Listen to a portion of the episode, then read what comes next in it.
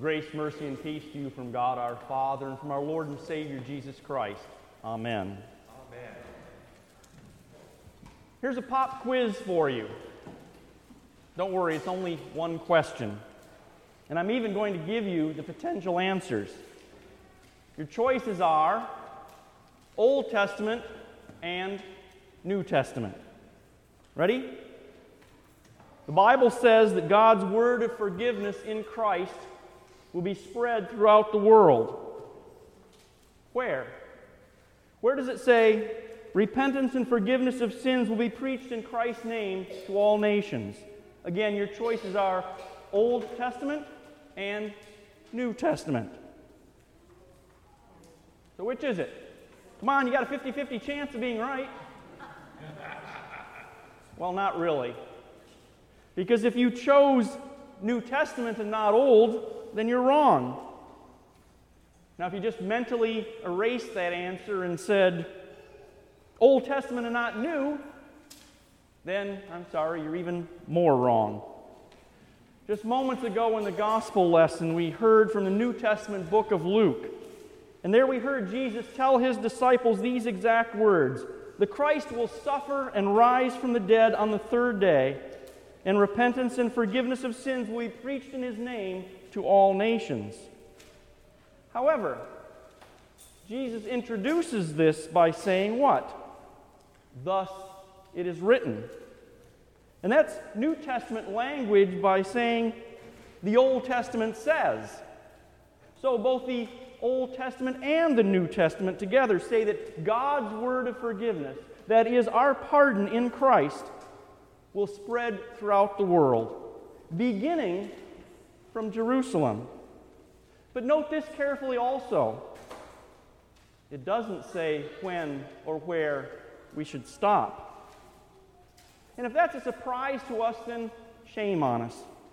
Because most of us have been Christians long enough to know better and long enough even to have read through our Bibles cover to cover more than once. And to come across that verse from Luke 24. On the other hand, if you've used your Bible so much that you've worn out the pages, or having failed to read it much so long that you've misplaced it, then I'm sure that Walmart or Target would be happy to sell you a new Bible this afternoon when you shop for bread and peanut butter and socks and shampoo. And for all of those other items, too, especially the ones that you don't really need. We have comforts and luxuries that were unknown and beyond even the imagination of God's believers in any other point in history, and more than what most people have yet today.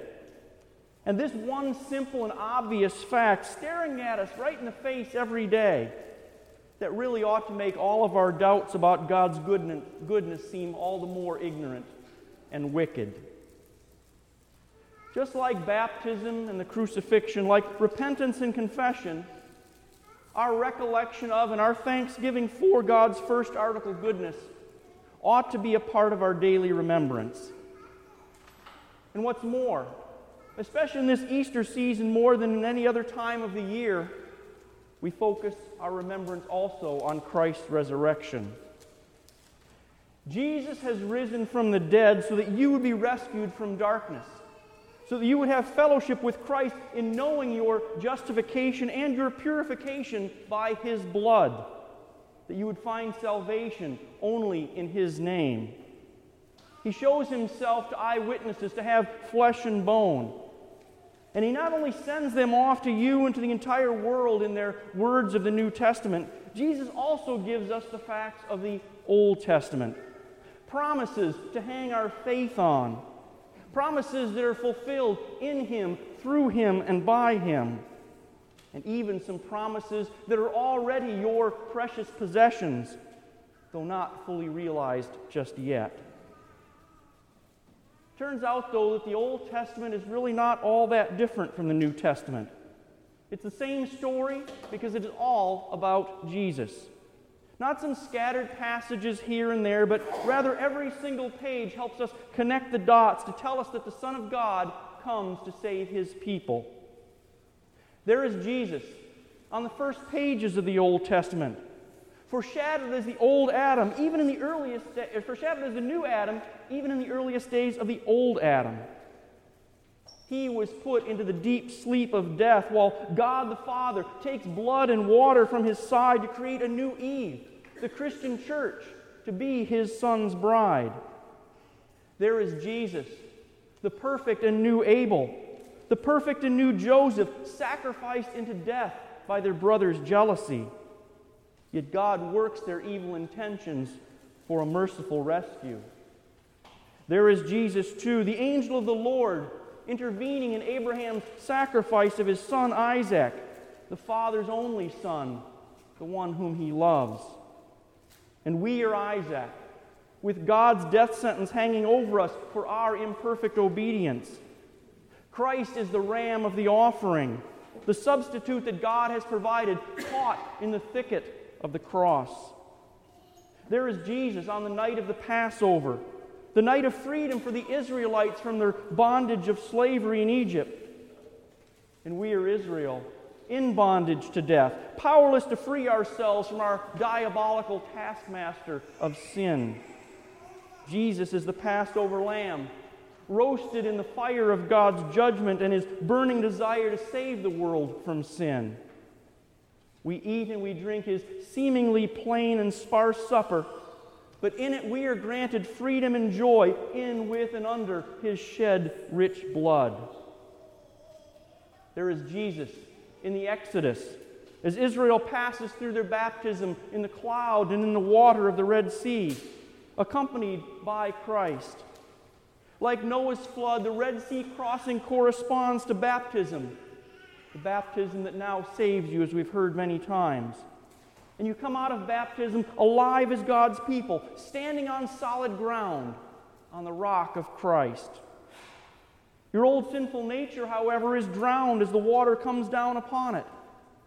When you see this salvation, you believe in the Lord because God chose you to be a member of His royal priesthood, His holy nation. Peter 2 describes us as a people belonging to God that you may declare the praises of him who called you out of darkness into his wonderful light.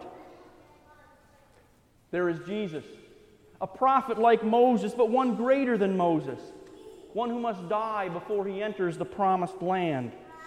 Not for his disobedience like Moses, but for our disobedience. He is our bridge over Jordan, just as we, just as he is our bridge from death into life. There is Jesus, too, the new Joshua, leading us out of the wilderness and into God's promised land. There is David. The, there is Jesus, the new David, in weak human flesh, out there on the battlefield, looking scrawny and helpless and harmless in the shadow of Goliath, Satan. And yet Jesus is still victorious. There he is, Jesus, the son of David and Bathsheba, the new one, the one who dies because of David's adultery and murder. And yet David still knows that he shall see his son after this life. There is Jesus, the new Daniel, rejected for his faithfulness to the Lord and sent into the lion's den of death, but coming out of the pit again in the morning, safe and exalted over his enemies. There is Jesus the new Jonah, brought back to the land of the living after three days in the gut of death, going without reluctance to preach repentance and forgiveness in his name to all of the Ninevehs everywhere. There is Jesus praying the Psalms, even praying the Psalms that confess sins. For though he had no guilt of his own, he has taken on our wickedness and he treats it as if it belonged to him rooted in the history of God's Old Testament people. All of their battles, all of their ups and downs, all of their successes and failures, their strengths and their weaknesses is this single message that the Christ, God's anointed one, the Messiah, would suffer and die and on the third day rise again in order to save this whole messed up world so that all of the nations of this world would be blessed literally hundreds, if not thousands of years before it all happened. It is written down and it is passed on, handed down to us, all pointing to what Jesus said. It is finished. Jesus Christ, the righteous one, we are told, is the atoning sacrifice for our sins, and not only for ours, but also for the sins of the whole world. If we do not know that thus it is written, if we are ignorant that the Son of God is everywhere in the Old Testament with his free grace and his favor, then we neither know the Scriptures nor the power therein. And that was where the disciples were on that Easter evening when Jesus appeared to them. They hadn't yet grasped that they stood purified of all unrighteousness. They knew God that they knew that God was powerful, but they didn't understand the power of God. But then God is there, back in the flesh from the dead, eating and drinking in their presence. It turns out, though, that seeing is not believing, at least not in its entirety. For they could not understand the scriptures until Jesus opened their minds. And then they knew that Moses and the prophets and the Psalms were fulfilled when Christ suffers, when he rises again from the dead on the third day, and when repentance and forgiveness of sins is preached in his name to all nations, beginning from Jerusalem. Isaiah 2 prophesies that the Lord's teaching will go out from Zion, the word of the Lord from Jerusalem to the nations. Also, that God will also bring others to his holy mountain and give them joy in the house of prayer as he faithfully forgives them. For he has promised also through Isaiah, My house will be called a house of prayer for all nations. You live in that fulfillment of God's Old Testament promises. God has sent his witnesses' words to you. You live in fulfillment of God's promises as you let the word of Christ dwell in you richly, teaching and admonishing one another with all wisdom, and as you sing psalms, hymns, and spiritual songs with gratitude in your hearts to God. You also live in fulfillment of God's promise as you receive his bodily presence in his supper for the remission of sins. For as often as you eat of this bread and drink of this cup, you proclaim the Lord's death until he comes. You too live in fulfillment of God's Old Testament promise as you declare the wonders and promises of God to others each day. For you are witnesses of these things as well, around your kitchen table, on the telephone, at the park, in the car, before church, and after church. Pastors have pulpits, missionaries have outposts, and the apostles and the prophets have the Holy Scriptures from which to speak. But never, ever think that the opportunities and the people that God gives to you each day are any less important, though. Speak about Christ crucified and Christ risen to someone who has never been to church to someone who has been absent for too long a time or too frequently, and even to someone who never misses a Sunday. It doesn't matter if they've heard it before, tell them again. We must never tire of hearing God's wonderful love at the cross, for it is the message that saves us. Nor should we tire of hearing of the resurrection, for it seals those promises of salvation. Or do you think that others have no sin that offends God? Or do you think that others' sin is any less offensive to God than your own? They need the sacrifice of Jesus just as much as you do, for there is no other way to salvation. Do you think that a, a, suffering, a died, a buried, a resurrected Christ is not really relevant to people caught up in the business of living? You think it does not apply to the daily life of every person? all of whom are sinners. It's critical for all, especially in our age where we are as alienated from one another as we are from God. There is encouragement in being united here in Christ. There is comfort from his sacrificial love. There is fellowship with the Holy Spirit too, but only because Jesus died and rose again. So, if people are facing financial problems, if they have a new baby or a new job, if they've received a great healing, if they have doubts rising in their hearts, or if they are fallen into sin like we all are, what do you do? Tell them that Jesus died for their sins and he is risen again for their forgiveness, life, and salvation. When you offer your condolences at a funeral home, or when even you are the one receiving sympathy, don't just say something trite like, He's in a better place, without telling them why it's infinitely better or how you know that it is. Tell them that Jesus died and rose again for them. As bad or as good as life gets, it will not last forever. But the word of the Lord endures forever, and he who is faithful will deliver you from evil. Are you thinking that you might go ahead and tell them that, but that you don't think that you can get them to believe you? You're exactly right. No matter what you say, you cannot convince them. As I told those yesterday at the men's breakfast, you cannot argue anyone into heaven.